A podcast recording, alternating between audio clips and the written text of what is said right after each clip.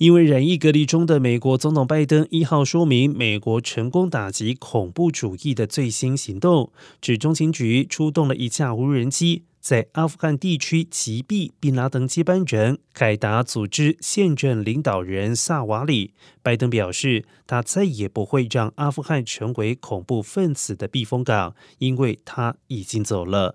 我们将确保不会发生其他任何事情。这个恐怖分子头目已经不复存在了。